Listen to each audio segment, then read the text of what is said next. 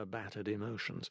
No more David, for that was finished, and she had to resurrect herself from the small death which had come only a short time ago.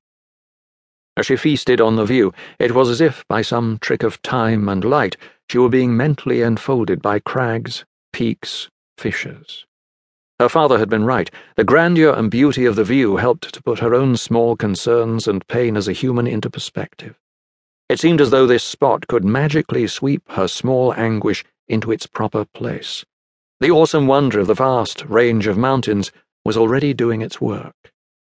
When she felt the unexpected stab of pain in her neck, she thought, almost lazily, that she had been stung by a bee. She tried to put her hand up to trap the insect and was puzzled when she could not get her arm above shoulder height. She did not panic. It was as if she viewed her strange situation from very far away. The numbness seemed to spread from where she had been stung on the neck. First, her arms became immobile, then she experienced a not unpleasant sense of her entire body being invaded, so that she could not move at all. This is a dream.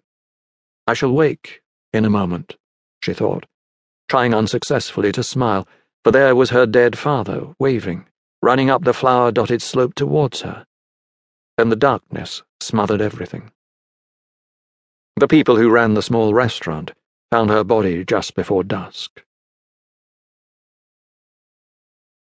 The next morning, James Bond was finishing his last cup of breakfast coffee and contemplating a lazy weekend, which included dinner that night with a young woman called Charlotte Helpful, when the telephone rang, banishing all plans for the next few weeks, let alone fun and games with the pleasantly named Miss Helpful. Before we begin, Captain Bond, I'd like you to take a look at this photograph. M slid a mat, 8 by 10 black and white print across his desk. His mood had been somber from the moment Bond had entered the room. It had been Moneypenny, the chief's secretary, who summoned Bond to the suite of offices occupied by M and his personal staff on the ninth floor of the anonymous building overlooking Regent's Park. You're to go straight in, take no notice of that. She had nodded towards the door above which the familiar red Do Not Enter light flashed. As Bond took a pace forward, Moneypenny dropped her voice. He's got a pair of our sisters in there. She gave him a quick little smile before looking away, a fierce blush scalding her cheeks. The torch she carried for James Bond was no secret to anyone in the building. The sisters were a man and woman from the security service MI5, introduced to Bond as Mr. Grant and Miss Chantry, a portly man dressed in the dark suited Whitehall uniform and a rather frumpish young woman sitting to attention, inflexible, with her backside perched on the edge of her chair. Both of these officers looked uncomfortable, for members of the security service are seldom at ease when circumstances force them to ask favours of the Secret Intelligence Service. There was little doubt in Bond's mind that they were here to crave a boon from M. He glanced at the photograph of a young woman, possibly in her early thirties, with light blonde hair and a pixie-ish, pleasant face.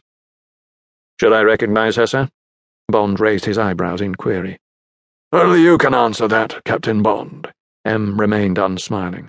I am aware that there are occasional cross fertilizations between our service and our sisters. She's one of yours? Bond addressed Miss Chantry. Was one of ours.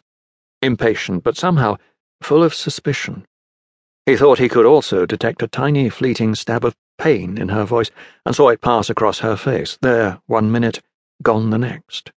He turned back to his chief. No, sir. No, I don't recognize the young lady. M nodded, then looked across at Grant. Tell him what you've just told me. His tone was not unfriendly, but nobody could doubt that the old man was in one of his tough, all business moods. Grant, in his mid forties, had a prissy mouth and a tendency to be fussy, his hands constantly straightening his tie or brushing imaginary lint from his trousers. Bond put him down as a desk man. Personnel or accounts. After clearing his throat a couple of times and fiddling with his cufflinks, Grant began tentatively. Her name is Laura March, age 35. Been with our service for 10 years. Worked five years with the Watcher Division, then moved on to anti terrorist intelligence. Mainly analysis of raw information. Very good record. Knew her stuff. For a second he paused, as if treading on uncertain ground. And? Bond gave him an encouraging smile. She's disappeared with the family jewels? She's dead.